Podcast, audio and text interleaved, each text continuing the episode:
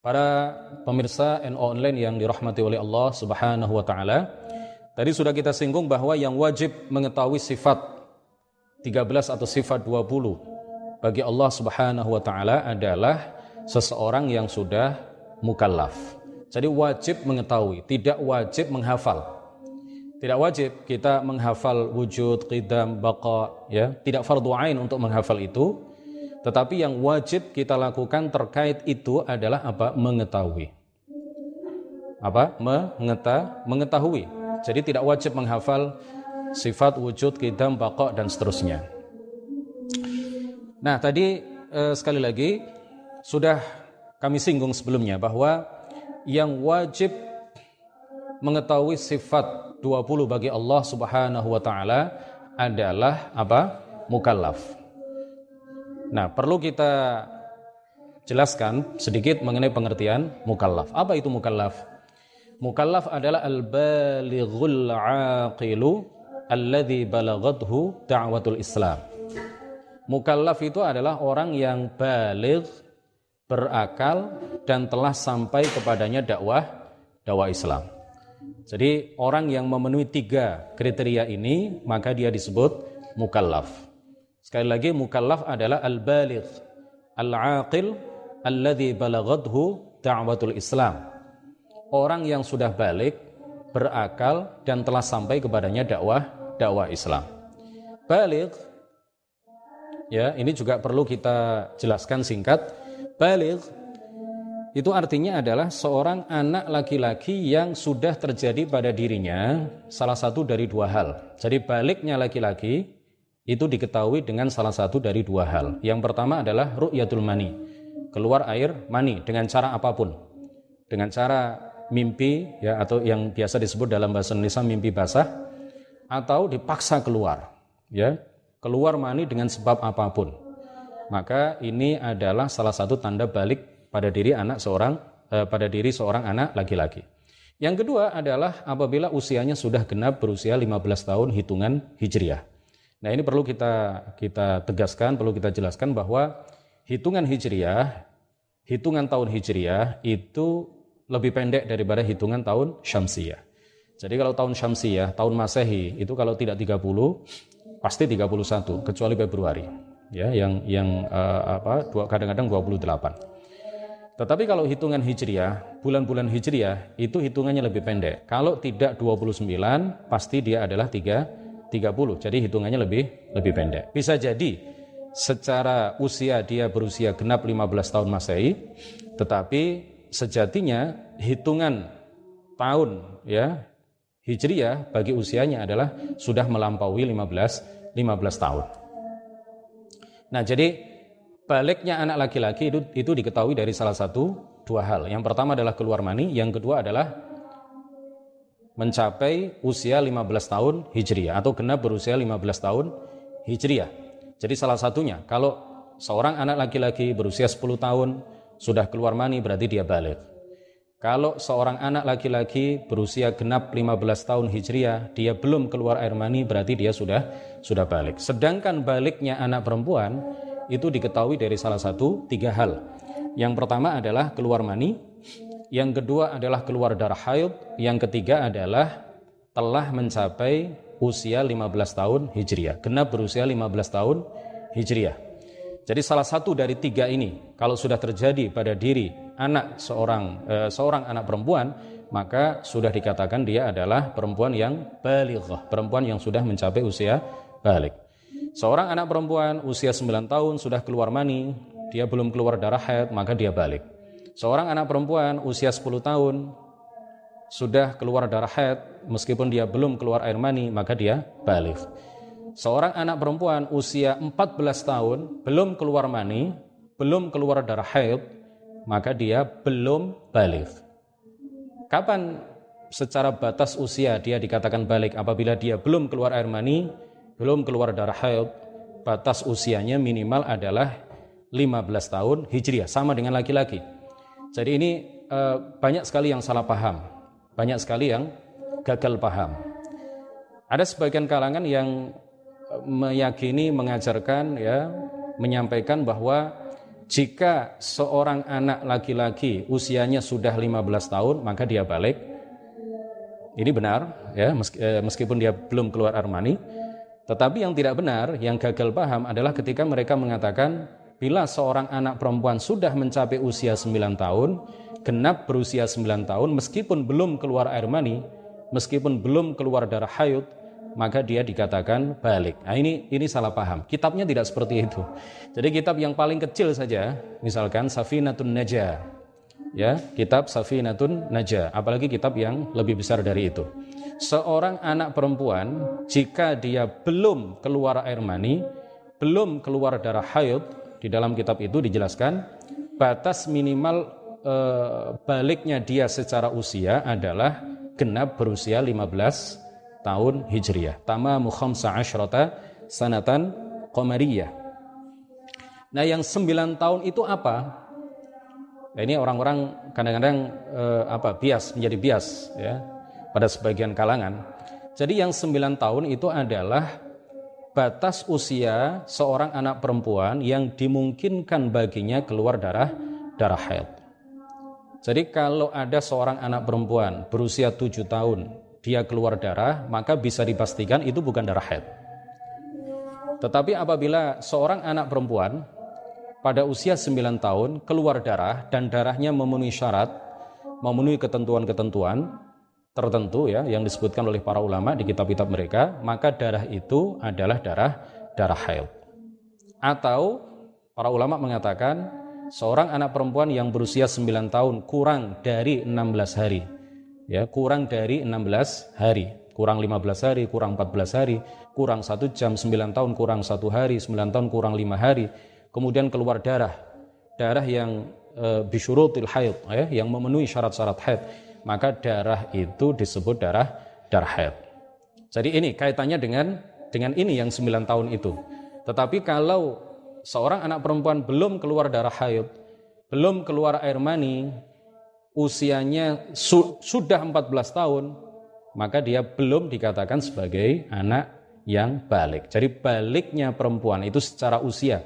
Kalau memang dua tanda pertama dan kedua yaitu tanda keluar darah haid dan keluar air mani belum terjadi pada diri seorang anak perempuan, maka batas minimal usianya supaya dia dikatakan sebagai anak perempuan yang balik adalah usia 15 tahun Hijriah. Balik berakal telah sampai kepadanya dakwah Islam. Ini pengertian mukallaf. Berakal berarti dia akil ya, laisa majnunan. Dia bukan orang yang gila. Alladzi balaghathu da'watul Islam, yang telah sampai kepadanya dakwah Islam. Apa yang dimaksud dengan telah sampai kepadanya dakwah Islam? yang dimaksud telah sampai kepadanya dakwah Islam adalah e, balaghahu aslud dakwah. Jadi telah sampai kepadanya aslud dakwah, pokok ya, inti dasar dari dakwah Islam yaitu apa? Dua kalimat syahadat. Jadi dia telah mendengar dua kalimat syahadat. Orang tersebut balik, berakal dan telah mendengar dua kalimat syahadat. Jadi telah sampai kepadanya dakwah Islam dalam pengertian mukallaf itu tidak harus telah sampai kepadanya rincian dakwah Islam. Tetapi yang dimaksud telah sampai kepadanya dakwah Islam adalah telah sampai kepadanya aslu da'watil Islam. Wa syahadatu an la ilaha illallah wa syahadatu anna muhammadar rasulullah. Yaitu telah sampai kepadanya atau dia telah mendengar dua kalimat syahadat dan paham maknanya. Karena memang Rasulullah Shallallahu Alaihi Wasallam di awal-awal dakwah beliau, beliau hanya mengatakan kepada orang-orang kafir, ya, beliau hanya mengatakan kepada orang-orang kafir, Qulu la ilaha illallah Muhammadur Rasulullah tuflihu. Ya. Tashahhadu bi syahadati an la ilaha illallah wa anni Rasulullah tuflihu. Ucapkanlah oleh kalian dan yakinilah oleh eh, eh, apa yakinilah oleh kalian bahwa tiada Tuhan yang berhak disembah kecuali Allah dan Muhammad adalah utusan Allah, maka kalian akan beruntung. Nah, ketika mereka tidak mau masuk ke dalam agama Islam, kemudian ingkar kepada Allah dan Rasulnya, maka setelah Rasulullah Shallallahu Alaihi Wasallam mendapatkan izin untuk melakukan dakwah secara terang-terangan dan mendapatkan izin untuk memerangi orang-orang yang ingkar kepada beliau, mereka yang hanya diserukan oleh Rasulullah kepada mereka untuk meyakini bahwa tiada Tuhan yang berhak disembah kecuali Allah dan Muhammad adalah utusan Allah, kemudian diperangi oleh Rasulullah Shallallahu Alaihi Wasallam.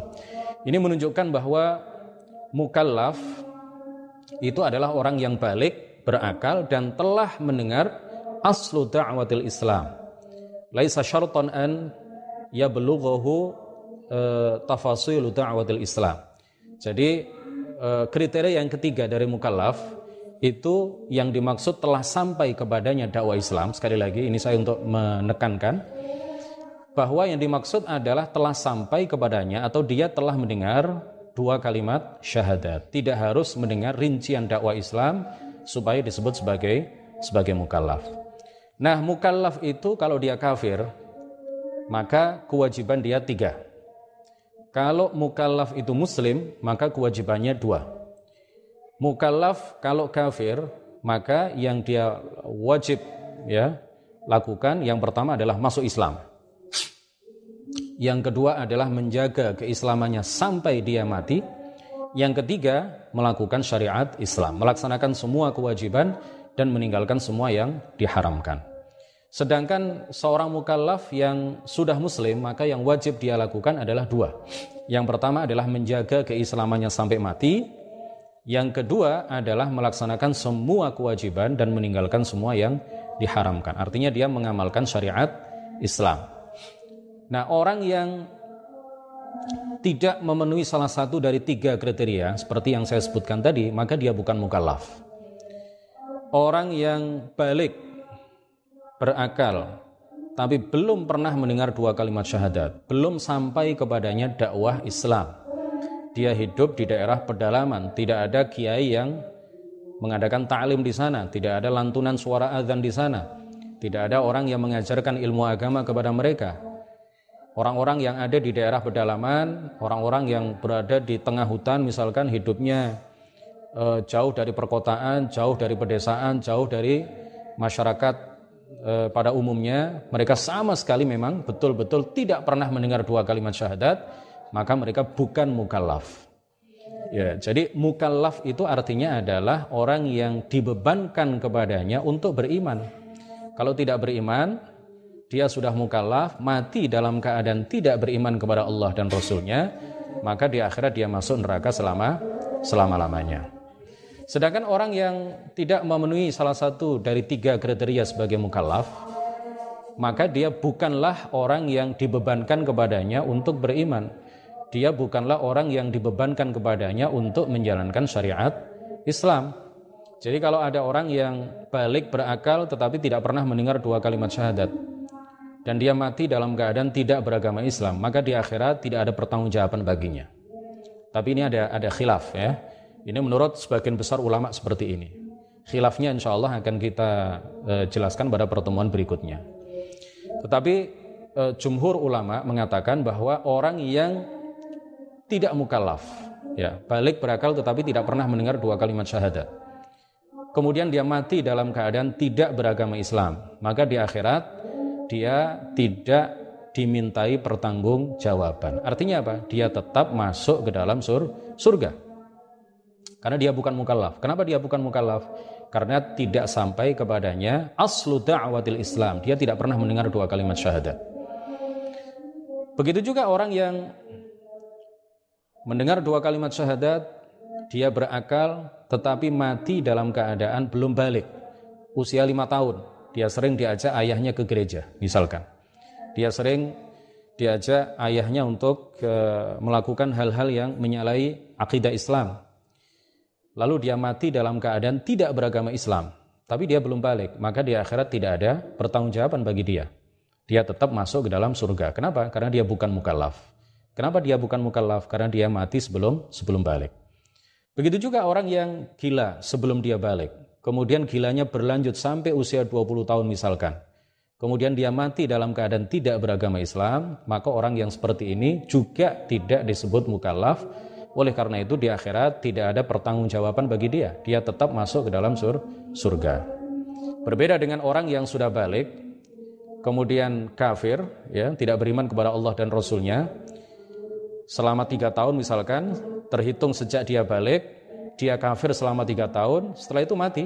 Eh, setelah itu apa? Gila, misalkan. Setelah itu gila. Setelah gila, dua tahun lalu mati. Mati dalam keadaan apa? Pernah kufur kepada Allah Subhanahu wa taala dalam keadaan tidak gila, ya. Sebelum gilanya dia sudah balik, sudah mendengar dua kalimat syahadat, berakal, tetapi setelah itu gila dan mati dalam keadaan gila. Maka orang yang seperti ini dimintai pertanggungjawaban di akhirat, berarti dia akan masuk neraka selama selama-lamanya. Nah, tadi dakwah Islam itu yang dimaksud adalah aslu dakwatil Islam, yaitu dua kalimat syahadat. Oleh karena itu orang yang balik, berakal, hidup di daerah pedalaman, lalu dia jalan-jalan ke eh, perkotaan misalkan, lalu mendengar suara azan.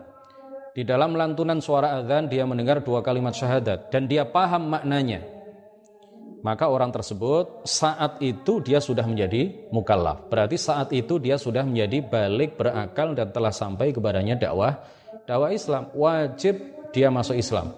Kalau dia tidak masuk Islam, meskipun hanya mendengar dua kalimat syahadat, dia tidak mendengar dan tidak sampai kepadanya rincian dakwah Islam, dia hanya mendengar dua kalimat syahadat, ya. Maka kalau dia tidak mau beriman, kalau dia tidak mau beragama Islam, kemudian mati dalam keadaan tidak beragama Islam, maka di akhirat dia akan masuk neraka selama-lamanya. Nah, ini perlu kita eh, pahami semuanya. Jadi mukallaf itu sekali lagi untuk mengakhiri pertemuan kita pada malam hari ini, mukallaf adalah orang yang memenuhi tiga kriteria, balik, berakal, dan telah sampai kepadanya dakwah Islam. Balik sudah kita jelaskan artinya, berakal juga sudah kita jelaskan maksudnya, Kemudian telah sampai kepadanya dakwah Islam yang dimaksud adalah telah mendengar dua kalimat syahadat. Demikian kajian kita pada malam hari ini. Mudah-mudahan bermanfaat, mudah-mudahan membawa barokah bagi kita semuanya, mudah-mudahan menjadi ilmu yang bermanfaat, mudah-mudahan mengokohkan keimanan kita kepada Allah Subhanahu wa taala dan iman kita kepada Rasulullah sallallahu alaihi wasallam. Kurang lebihnya mohon maaf. Subhanakallahumma wa bihamdik asyhadu an la ilaha illa anta astaghfiruka wa atubu ilaik. La ilaha illallah. Allahumma salli ala sayyidina Muhammad wa ala alihi wa sahbihi wa sallim. Wassalamualaikum warahmatullahi wabarakatuh.